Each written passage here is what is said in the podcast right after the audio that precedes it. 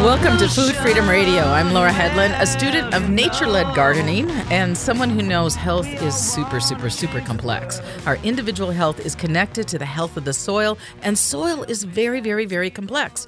Bionutrients. Um, so, on today's show, we're going to be talking about bionutrients. And with us is Dan Kittredge. He's the executive director of the Bionutrient Food Association um, and also the Bionutrient Institute. Um, welcome to Food Freedom Radio. Thank you for having me, Laura. Thank you. So, Dan, tell us a little bit about yourself. Uh, well, I I grew up on an organic farm um, here in Massachusetts, and my parents ran an organic farming organization for about 35 years. So I, I grew up in the in that movement. Um, uh, I I uh, never really found another uh, thing I wanted to do as a living more than more than uh, have a homestead and run a farm. So I, uh, in my 20s when I got married and and I had to really figure out how to make a living, uh, realized that just because I wasn't using chemicals and things um, did not mean my plants were healthy. And so um, that you know, certified organic is great because you're not using synthetic materials, but but there's more to it than just not doing that. There's um, it looks like the plant health is directly connected to soil health, and so um, I studied, read books, went to conferences, you know, experimented, practiced, and you know, in pretty short order, after really focusing on it, was able to get to a point where where pests were gone, diseases were gone, yields were up, cost of production was down, and I was able to make a living farming in you know like 20 hours a week as opposed to not make a living farming in 60 hours a week because yeah, I know I love that last sentence and I just want to take a pause on that. Making a living while farming for 20 hours a week um, higher yields and healthier soil and less expense that sounds kind of like fun. And more nutritious better more flavorful better shelf life better human health effect. Yeah it's like an octuple bottom line. It's like wait a minute you can have your cake and eat it too. Mm-hmm. but the foundational thing is you have to work in harmony with nature um, for that to occur. And if you don't know how nature works, um, you might be doing some very simple things that are actually quite destructive. And so, um, yeah, I started. I basically started giving workshops and courses, you know, around 2008, um, and founded the BFA in 2010 um, as an educational organization with a mission to increase quality in the food supply. We're focusing on the nutrient levels in the food being the being the point not the certification label or how far away from you it was grown or things like that, but like actual nutrient levels because it sure looks like that connects to flavor, aroma, human health, um, plant health, soil health, farm viability. It's not whether you're organic or permaculture or regenerative, um, because you can follow the proper protocols but still not get the results. So it's about the results, not the process, if that makes sense.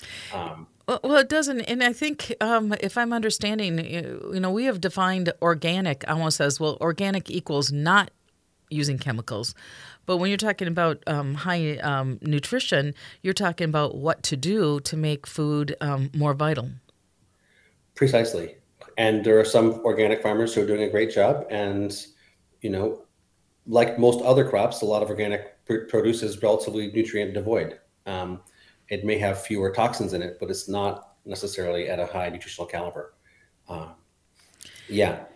And has there been a problem with our soils um, losing nutrition? Well, I mean, we the more we treat it like dirt, the more um, we kill the life in it, and it's the life in the soil that is the foundational thing that you know is necessary for plants to be healthy. So, um, nature is remarkably powerful. And so what you know my experience has been working with growers in many parts of this country and other countries and different soil types and climate zones and scales and things like that is you know even in an area that has been pretty pretty poorly treated um, if you ensure the necessary dynamics are present life will come back quite rapidly and at high levels. So uh, there's definitely a, a, a positive side here. Yes yes we have denuded, desertified, weathered, worn, abused our soils as humans through agriculture for at least 10,000 years in significant measure, right? I mean, significant parts of the planet are now brown that used to be green because of the practice of agriculture. But um, the exciting thing is, you know, indigenous cultures globally, we're doing a really good job managing land continent at continent scale with no plow, with no beast of burden, with no fertilizer. And so when you do understand how nature works and you work with nature, um, it is very, very easy to do significantly beneficial things at low cost. So um, it's more about the state of mind, about understanding that it is nature that is actually the thing that's happening here and how to work more well with nature. Right. Yeah. So, um, so what is the Bionutrient Food Association? Uh, we're an educational organization. Um, we, as I said, we started in 2010. Um, our initial few years of work was focused on um, these uh, workshops, courses, uh, conferences, local chapters, sort of educating, empowering growers to you know understand, you know, how did nature evolve the system to work, and then how can you address deficiencies. You know, in many cases, I mean, so I mean, we understand basically that plants were evolved by microbes um, 425 million years ago or so to feed them, right? And plants have have gut flora like we do. Like we can't, as animals, digest our food. It's only the, the, the microbes in our gut that can digest our food for us. They actually evolved animals too to carry them around and reproduce them and distribute them across the landscape. So understanding like what's going on here, who's in charge, the microbes are in charge, and and so let's work with them. And so you know, in the case of, of soil and land, um, microbes, uh, you know, the plant makes sugar through the leaves, injects it through the soil, through the roots into the soil to feed the microbes. The microbes digest the soil and the atmosphere and then feed the plant. And that's how mm-hmm. it works. The plant grows, feeds more microbes, microbes grow, feed the plant more. It's a beautiful symbiotic dynamic. Um, and microbes need things like water to drink. So if your soil's dry, they die out and things don't work. If they need air to breathe. So if you're soil is waterlogged, they asphyxiate and they die, and then plants don't get fed, and the plants stop doing well. So it's really about like setting in place the management, you know, the environmental conditions to ensure constant availability of air and water and food and some basic minerals and and the and the microbes themselves. And when you do that, you can stand back and and let nature do the work for you. Um, so we taught that course for you know many years originally.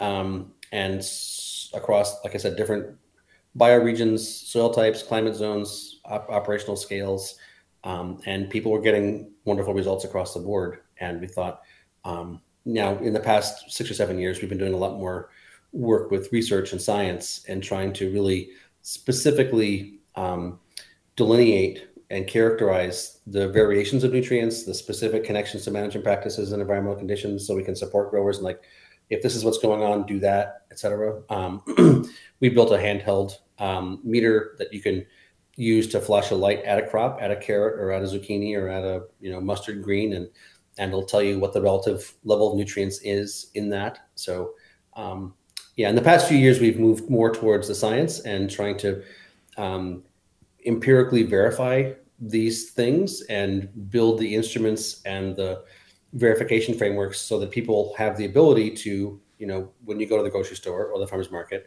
choose the best carrots off the shelf and leave the ones that are least nutritious. Because um, our thought is that money drives the world and if if the high quality crops are sold and the low quality crops are not then that'll apply an economic incentive for the producers to focus on nutrition as opposed to volume which is how well, the market works right now. Yeah, and if, if our collective intelligence is how to um, have healthy nutrition food for all in a, in a way that sustain, is sustainable for future generations, that's a radical transformation in our current food system. So it's it's yeah. very um, important, vital work. And I know right now you're halfway through a beef study. So you want to talk a little bit about that? Sure. Yeah. Um, you know, so we spent from 2017 to 2021 or so um, confirming that nutrients did vary significantly across crops. Um, like in carrots, the the range of calcium was three to one, or or if polyphenols was twenty to one. Um, we thought that nutrient variations were significant. Um, most of the proper proper scientists disagreed with us, but but no one had really looked, um, and so we did that, and then we showed that those variations connected to soil health, not to variety and soil type, which is what the scientists told us.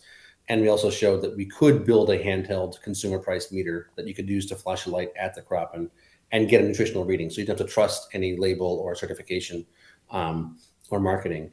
so after doing that primary work to show that it was a there's there's a there there, um, now we're trying to define nutrient density, which is a, the word we've we've sort of created to talk about this conversation um, in beef. Instead of saying just you know this is the maximum level of omega threes we found, this is the minimum level of omega threes we found, or or copper or zinc or terpenoids or or B vitamins. Um, we're trying to say this is a good steak this is a decent steak and this is a bad steak. and so that is a those are those are pretty strong statements. Um, would be strong statements when we would presume to make them. Um, and so they need to be grounded in some real hard science. And so the beef project is our first is our uh, uh, you know first crop we're working to define nutrient density in. Um, we're working with with producers globally. Um, I think we've got four continents having submissions into four continents right now.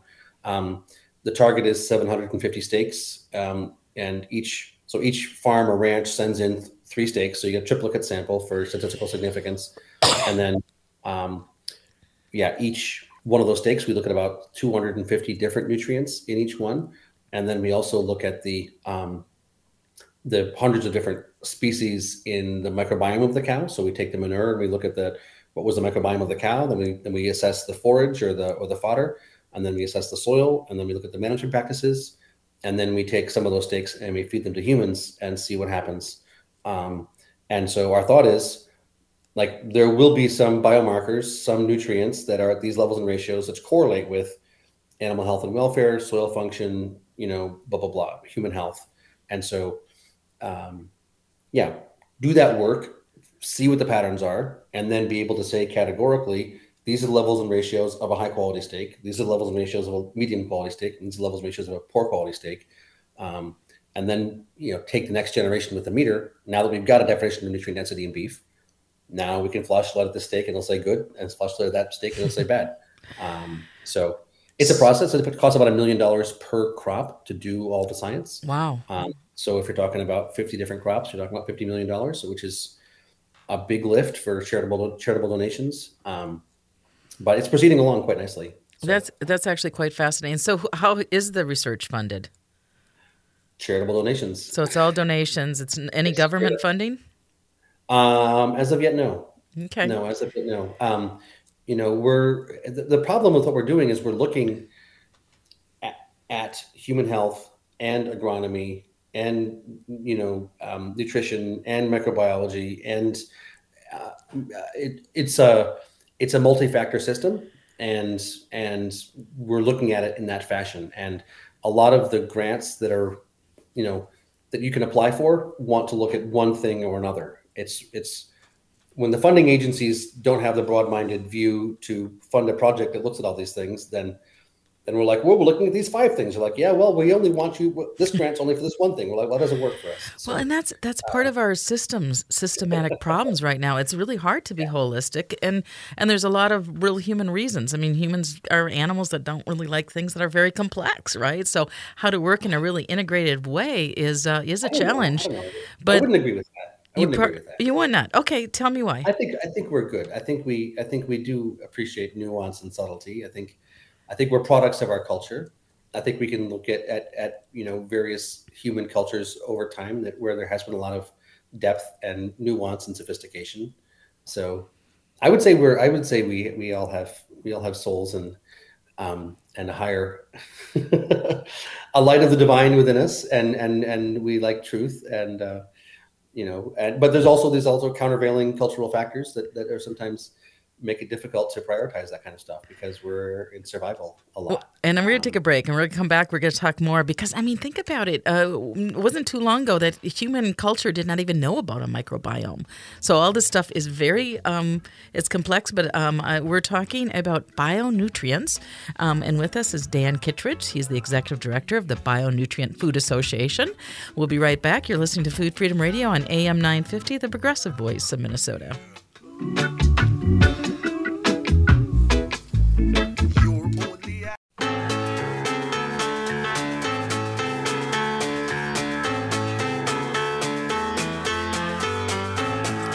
Welcome back to Food Freedom Radio. I'm Laura Hedlund, a student of nature led gardening and someone who knows health is complex And our individual health is connected to the health of the soil, and soil is very complex.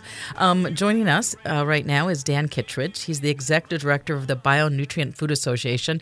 And when we were on break, we were talking, Dan, that yes, it's all complex and simple at the same time. Yeah. I mean, I think what we're finding, you know, is that is that we don't actually need to know all this science that the that the wisdom of the you know our elders eh, there's a lot in there. Like you can do all the fancy science with trials and look at the nutrients and look at the microbiome and then you can say actually whole food you know uh, preserved and processed as traditional cultures did is what's good for you. And you know processed product is not right and so um i mean almost all cultures had some way of making a sauerkraut or using those um Precisely. those things and um and and so those types of things are actually very healthy and cutting edge science is realizing the health of a lot of that um those simple if you want those simple little practices yeah so, uh, so the history. Uh, tell us a little bit more about the history of the Bionutrient Food Association. Yeah, well, I think I mean I, th- I think I covered that to some basic degree in the preliminary section, but it, it was a bit rambling. So, uh, you know, it, to, to, be more more more focused, uh, we were founded in 2010 um, with a mission to increase quality in the food supply, and by quality, we're talking about flavor, aroma, nutritive value. Um, we didn't see any other educational organization or nonprofit or movement kind of momentum around this question of nutritive levels in food. A lot of people assumed their crops were superior from the biodynamic community to the organic community, the permaculture community, to you know IPM or, or whatever. Um, but no one was actually looking at it empirically, but or focusing on that as a as a as a priority. Um, so, like I said, you know, from 2010 to 2016, uh, I was primarily doing educational work, courses, and conferences. All of our content that we've uh, produced. All of our conferences recordings and all of our two-day courses are on our YouTube channel for free for anyone globally who wants to access them. So that's all. there's a lot of a lot of material we've developed there over the over the years. Um, and then since 2017, uh, we've been focusing much more on the science side and sort of saying if we can if we can begin to formally characterize these things and and and prove and publish papers these dynamics, uh, we we think we can we can organize the supply chain around quality uh, as opposed to volume. And if we could do that, um, you know, we could talk about reversing climate change in short order. We could talk about reversing chronic disease in short order. Um, we could talk about increase, increasing farm viability and, and sort of local, regional, community economic viability in short order. Uh, we could really, I, we think we could we could really solve a lot of solve for a lot of the apparently existential crises that are um, that are going on. you know, and finding these ways of cascading benefits, um, especially yeah. in times when we are faced with so many cascading stresses. So, yeah, we can yeah. improve human health, um, address climate change. And how does this address climate change? Because if we're having more nutrient dense food, that actually means that there's more carbon being held in the soil. Is that is that accurate? Yeah, well, um, you know, the process, as I said before, you know, with leaves being green for the first 425 million years of plants, was that they made sugar in those in the greenness in the leaf, and they injected it into the soil to feed the microbes, which was how the plant was fed. And that process of taking carbon dioxide and sunlight and water in the leaf and converting it into sugar and oxygen um, you know, the oxygen gets emitted into the atmosphere, but the sugar, but the sugar gets dropped into the soil. So you're literally taking carbon from the atmosphere and putting it into the soil, um, and that's how plants grow in nature. Um, when you add fertilizer, it is like an IV drip. So if we have evolved to digest our food in our gut, and that is a process that involves the microbiome, you know, you can be kept alive with an IV drip injected directly into your bloodstream. But if you stay on that IV drip for a week or two, all the microbes in your gut are going to be dead and because they're not being fed and then you're going to have some serious issues with your microbiome uh, because because you're 95% not human cells right the vast majority of the cells in your body are not human so identifying as a human is a, is a, is a fallacy i would argue um, we want to talk about it. yeah, let's uh, identifying as a human. That's that's actually a fascinating. Uh, uh, so uh, I I I, I love You're that. an ecosystem. Yeah. You're an ecosystem. We are the vast majority of the cells in your body are not human. The vast majority. You are not an animal. You are an ecosystem, and the overall health of your ecosystem is determinant in your overall health and and so things that you do that are detrimental to your microbiome are detrimental to your health um, and, and conversely things you do that are beneficial to your microbiome are beneficial for your health um, so in farming when people are adding fertilizer that is like an iv drip that is like so just a fertilizer basically legally technically means something that's soluble a soluble nutrient um, and so adding fertilizer is like an IV drip that goes directly into the bloodstream of the of the plant, and then it no longer feeds its microbiome. If it's getting nutrients put in directly through fertilizer, it doesn't feed the microbiome. It doesn't take carbon from the atmosphere and put it into the soil, um, and and you really break that soil building process, which then allows you to hold more water, to give you better drought resilience, to give you better flood resilience, the organic matter, um, and then the water cycle actually is what will can facilitate the you know cooling much more rapidly um, instead of having these these sort of um, heat domes where you've got desertified bare soil. You've got you've got transpiration going on which is making clouds which is causing the albedo effect. And so you know regreening regreening the landscape is is the most practical way to rapidly cool the climate and um, and that's you know you have to do that if, if you're you you can't grow food well without doing that, right? Nutritious food cannot be grown in in a soil that is that does not have healthy micro, microbiome microbiological function. So, if we economically, if we make, if we help farmers make more money working with nature, and that spreads, and there's many billions of acres on this planet that are used for agriculture. Um, you know, a, a corollary effect of them making more money and producing food that's more nutritious is going to be balancing the climate. Yeah. So how do we, as eaters, um, have eat, from um, nutritional food? How, how, do we how do we help th- change the system to a health based system? Yeah.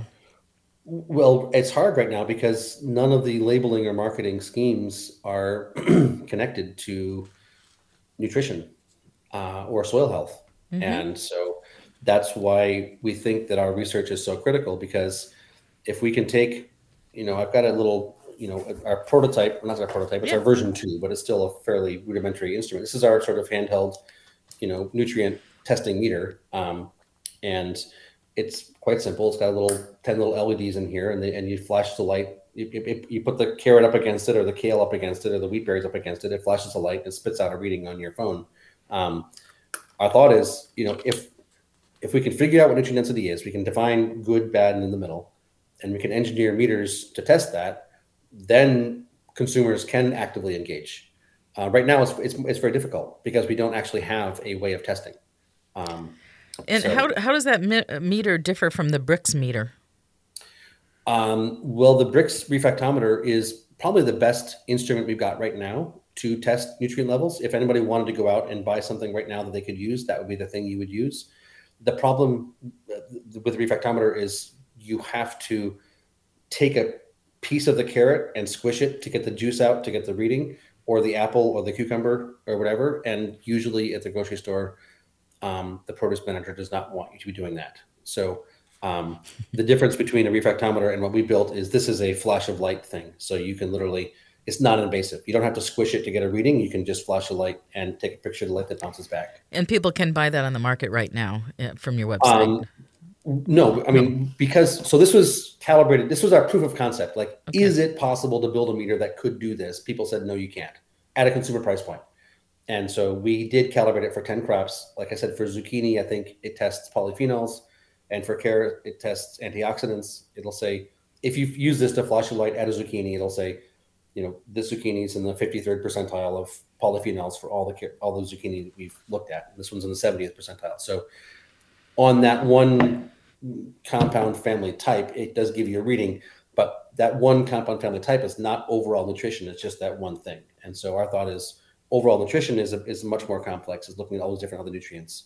Um, so we have to define nutrient density first, and then we can update a meter like this with that information, and then it would be calibrated. Okay. Okay. Until you have a definition for nutrient density, you can't engineer a meter to test nutrient density. Okay. Um, and so, I mean, right now it's kind of people don't catch that point. It's a really important point. You can't calibrate a meter until you have a definition for what it is you're looking at. Of course. Um, yeah. So. And and but the, the uh, I'm I'm going to read just something from Wikipedia right now because uh, so um, phytochemicals in food um, you know we know the health benefits uh, diets are rich in fruits vegetables and legumes and whole nuts and grain but mm-hmm. right now no uh, the scientists and government regulatory authorities um, don't really recognize that as a health benefit so current medical research is focused on whether health effects could be due to specific essential nutrients or phytochemicals which are not defined as essential um, I've got a bit of a cold, so I may not have read that as well as I'd like. But but this idea of bionutrients isn't really um, in the I don't want to say in the mainstream, but it's not it's not understood in a way that's um, graspable. Graspable. How's that? Yeah, well, I mean, it is, it is a bit scientific, um, and it is complex when you're trying to understand nature. honestly, through science, it, it, does get you into the weeds in many cases. um, I would say there's a couple um, simple things that you can understand, uh, sort of hacks around the complexity. Um, one is uh, called your tongue. Um, lo and behold, lo and behold, that was a simple thing. Tongue with sophisticated nutrient monitoring devices inbuilt in our in our in our our, our, our bodily hardware. Um, and you know, if you've ever had the experience of uh, maybe a peach that was ripe that you picked off of a tree and you took a bite out of, and you've had the experience of a peach taken off of a supermarket shelf, you know, you as an animal know that those two peaches were different. And actually, from a very nutritional, from a nutritional standpoint and a soil health standpoint and a human health standpoint, um, that flavor differential is like tells you which one's better, which one's worse. We are wired to discern what's better for us. And those flavor compounds, the polyphenols, the terpenoids, the alkaloids, things like that, they're called phytochemicals, plant secondary metabolites, are are the things that get built in a plant in high levels when it's healthy. Mm-hmm. And so if you get a tomato off the shelf in January that doesn't really have any tomato flavor, that's you that's your inbuilt nutrient monitoring system telling you it's it's relatively devoid of nutrients. And so while it certainly is better to eat fresh fruits and vegetables or whole fruits and vegetables or grains than processed product than than you know Snickers and Twinkies and and what, potato chips or whatever. Um, I, I'm going to say any you know whole food is generally like a major step forward in relation to processed products. Um, there is a significant variation in whole food, and um, when you look at the phytonutrients, like the antioxidants and, and polyphenols and things, as we have done for about 25 different crops, uh, you know, roots and leaves and fruits and grains. Um, the variation from top to bottom, from the spinach that had the most to the spinach that had the least, was like 40 to 1. So this spinach had as many of these phytonutrients as those 40 leaves of spinach. Um, it's not a small difference. It's a really, really major difference based on how that spinach was produced. Um, so, uh, we're talking with Dan Kittredge. He's the executive director of the Bionutrient Food Association. We're going to take a break, and when we come back, we're going to talk um, about the health benefits of eating um, from vital soils and how do we know. And let's move forward this new, not new, but let's um, let's move forward um, a food system based on health and nutrition and vitality. You're listening to Food Freedom Radio on AM 950, the progressive voice of Minnesota. Now I've grown to be a man.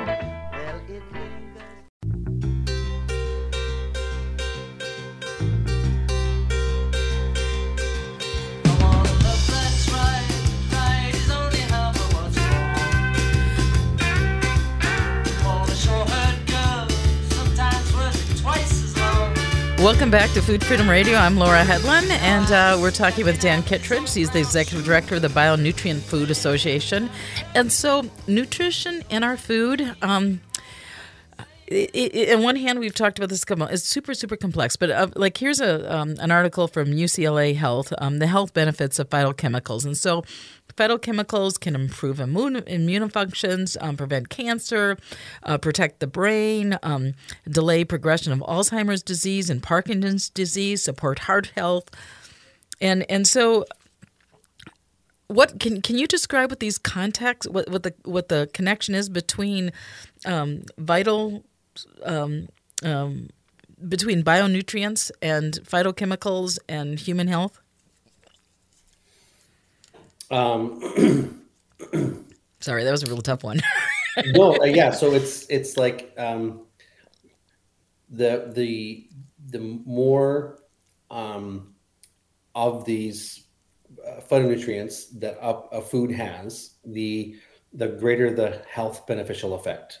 Um, so, I mean, they're present at high levels in herbs and and you know medicinal plants. They're much more concentrated. So, you know, some of those some of those those plants have you know very very potent flavors. Um, um, but it effectively correlates very nicely with with the uh, with the flavor. So it's these compounds are generally health beneficial, and they also vary dramatically in food. Um, so as I was saying before, you know, some tomatoes taste great, and some tomatoes don't have much flavor at all. Um, the ones that taste great have higher levels of these compounds in them. Um, you know, if you're looking at something like beef, um, which does not necessarily have a high level of, of phytochemicals in it, um, it looks like you know the omega three omega six ratio is something that's actually much more health beneficial. So, so depending on which crop you're looking at, um, there's going to be different nutrients that are present at higher and lower levels that will be going towards a definition of nutrient density. So, um, it's yeah, in general, a piece of beef that has more phytonutrients in it is going to be more nutritious than one has less phytonutrients in it. But there's also other things in the beef that go to the overall understanding of its relative quality. So what we're trying to do is is simplify this complex biochemistry down into a, a one to a 100 score. So mm-hmm. you can take a handheld meter, you could flashlight at this steak and that steak, and this one's 73 out of 100, and that one's 24 out of 100.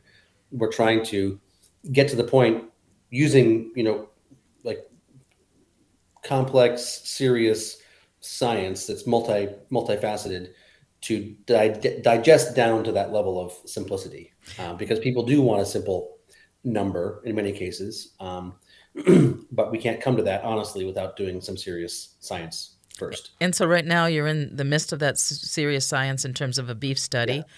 Um, mm-hmm. And so, um, and even when you said that, it's like, yeah, a lot of people recognize the numbers on different bottles of wine. So yeah, you're trying exactly. to do that with with the, the with the beef. And so, what um, again? Tell me a little bit about um, what you're about halfway through that study. Is any um, conclusions that you can draw from the information that that you guys have been gathering? Uh, that the more the environment the cows are living in resembles nature, the better the beef. wow, that's really cool. Whoa, so I mean, the more it represents nature, the better the beef, and, and you guys can like test for that. So so what is that? How, how can you test for that? There's even something called uh, I don't know how to say it. E R G O T H I N da da da da. What what are those? Ergothioneine. So, ergothioneine. Yeah. So tell ergothioine is one of many many you know, uh, phytonutrients. This one is, in, in, fact, one that's produced by mycorrhizal fungi in the soil and then is taken up into the plants and then t- taken up into the animals because the animals eat the plants. Um, and there's tens of thousands of these different compounds that are in food. And so, um, yeah, the more diverse the pasture that the animals are eating from, the more like numbers of species, numbers of families of species of plants, the more diverse the microbiology, the, the more complex the, the nutrient sophistication and, and breadth is in their diet, uh, the healthier they are. Um, and of course, if they're just eating corn for six months um, before they're slaughtered, they, you know, imagine a human just, um, I don't know, drinking beer and eating potato chips for six months. Like, what would happen to your body? Like, what happens to a cow's body when it's eating what it's not supposed to? It becomes less healthy. so it's really that's all like duh. But, um, you know, but being able to say it categorically in the Western Rational Scientific Framework, you know, with peer-reviewed studies um, that are respected by the USDA and FDA and things like that, that you know, that brings the science to the formal level where then we can be talking about market market you know um, levers and claims and packaging and and incentive structures and all that kind of stuff. So so yeah. um what is the work like with the usda is, is your work um is it being recognized? Is it uh, is, is there a collective movement towards understanding that uh, where the cow eats where our what our food eats where our food uh, what the animals eat matters? Um, I think I would say broadly, the USDA is still like there's people focusing on nutrition over here. There's people focusing on soil health over there. There's people focusing on commodity markets over here. And um, at least to my understanding, it's not broadly integrated. Um, there is a framework by which you know people companies can make claims on packages, and so that's what we're aiming to do right now is to take the i don't know how many different hundreds of thousands of different data points we've got right now you know convert that into a published paper and then uh, once we've got that published paper then a company can go to the usda and say we want to put this label on our food and so you may have seen um, eggs that say high omega-3 or high omega-3 eggs or or things like that um, more in than than the normal egg. So it would be like that with beef. This would be a specific nutrient claim that you can make on this ground beef versus that ground beef. Um, that's an interim step because it sure looks like that omega six omega three ratio is is one of the most powerful ones that um, you know can be teased out from the whole thing from soil health to human health. Like this one thing in beef is a great biomarker. So, so one of the sentences on your on your website that really resonated with me or, um, was that your goal is to have uh, deep insight and real solutions that foster a foundation of health for future generations. Mm-hmm. So that's what that's what this movement is about is is having that health. Yeah, and and the more you know, we're not just testing the beef, like I said. We're we're overlaying the, the, the, health of the animal with the environmental conditions that caused it so we can openly transparently share this information with everybody globally about okay you can get your premium for this caliber and you can you can get that caliber through these practices. And so our thought is if we can open up that information and have it not be black box and not be you have to buy this product or you have to trust this consultant but this is the this this is really like how it works. Um, and um, then you know global global producers of all scales on all continents um, you know have access to this information. Um, i think you know people have incentives to to implement it and then and then yeah we, we really can accomplish some beneficial things. We're not it's not all it's not all uh, not all doom and gloom. Not all doom and gloom. So uh, tell us about some of the partners you're working with because you're not also doing this by yourself. So um, what are the partners yeah, well, um, you know, I think there's various companies that sell beef that have been submitting samples that have been paying for um, samples. You might have heard of Butcher Box or um, Applegate, uh, Thousand Hills, Walden Local, um, Force of Nature. There's a number of number of different companies out there that are that are that are you know paying to have their samples submitted. Um, some of them are paying extra for other samples we submitted. Um, you know, we've got foundations that are that are funding us. You know, writing writing checks so that we can get you know this fifty thousand dollar check. We'll get twenty farms assessed, for instance. Um, so, um, yeah, uh, Utah State University is where the metabolomics work is being done. There's a, a lab in in Texas that's doing the uh, microbiome work. The there's a lab in Ohio that's doing the soil work. Um, yeah, I don't know. It's a it's a it's a it's a broad ecosystem. I'm it's a broad ecosystem. You're looking for there. I mean, obviously, all the growers and the producers that are part of this, the the organizations like the Grass Fed Exchange and and um, things like that that are that are partners. Um, um, American Grass Fed Association, um, Savory, yeah, it's a it's companies, a, organizations, farms, research institutions. It's a, it's a sort of an ecosystem. Yeah. So um, we're down to the last four minutes. You want to give us the name of your website and what people can find, the information available on the website? Sure. Yeah, it's um, the Bionutrient Food Association, and our website is bionutrient.org. Um, it's where the general general education, um, sort of more community uh, facing stuff is, and then the uh, for the science stuff, if you want to read the reports or look at the numbers and see the the ranges and stuff like that, um, it's bionutrientinstitute.org. Um, and for a general audience, what type of bionutrients do you think um, uh, we're really missing in our food system and that people should really be aware of? Well, what is bionutrient? I would say, you know, I would say that the the more whole a food and the more flavorful a food, um, the better. And so it's it's not that good stuff isn't out there. It's just that we aren't necessarily focusing on accessing it and consuming it. And so um, if you take if you take those basic things like I mean, of course, there's processing like lactofermentation, um, which I would say is a very beneficial form of processing. But the ultra ultra processed product, which I would call junk, not food, um, I would say is you can't really make an excuse for consuming it, except I want to, so I'm going to. But if you like, can you argue that it's better for you? I, I think it's going to be pretty hard. Um, so I would say aim towards what you know your grandparents knew was food. Um, and specifically try to source the stuff that has the best flavor. Um, and which a refractometer can be a useful form of measuring. Um, but yeah, we, I mean, we have lived as humans for a very long time without epidemic levels of chronic disease. It's not like we're we have to have cancer and diabetes and, and osteoporosis and heart disease. Like these are byproducts of we call now the Western diet. And so it's as simple as going back to what our forebears ate.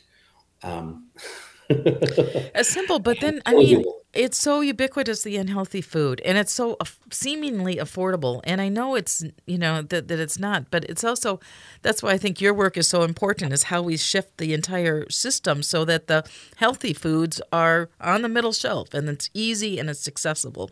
And we would save healthcare dollars if we did that, or as we do that. Uh, a lot of money to be saved um, which is in the interest of the insurance company, but not in the interest of the pharmaceutical industry. Um, so you have countervailing forces in all sort of dynamics, and there's profit centers, you got to understand that there's you know uh, maybe a countervailing force, but um, yeah, no, it's uh, some self control must be you know utilized to not buy the processed product off the middle aisle off the grocery store. Um, you know, it's we are all responsible for the problem in as much as we put money into the things that are that are the problem. So I would say like each one of us takes responsibility for our our our diet, our food dollar, um, and and it's you know when the people lead, the leaders will follow. If if we don't lead, then we'll you know continue to be sold things that are that are um, maximize profit for the current system. Okay, well, I thank you so much, Dan Kittredge, um, the Bio um, Nutrient um, uh, um, Food Association. Um, man, a, a, food system built on health and well-being of all, including vital souls. Uh, vital souls, BioSoil. Uh, yes. You've been listening to Food Freedom Radio. Uh, thank you so much for listening, and have a great week.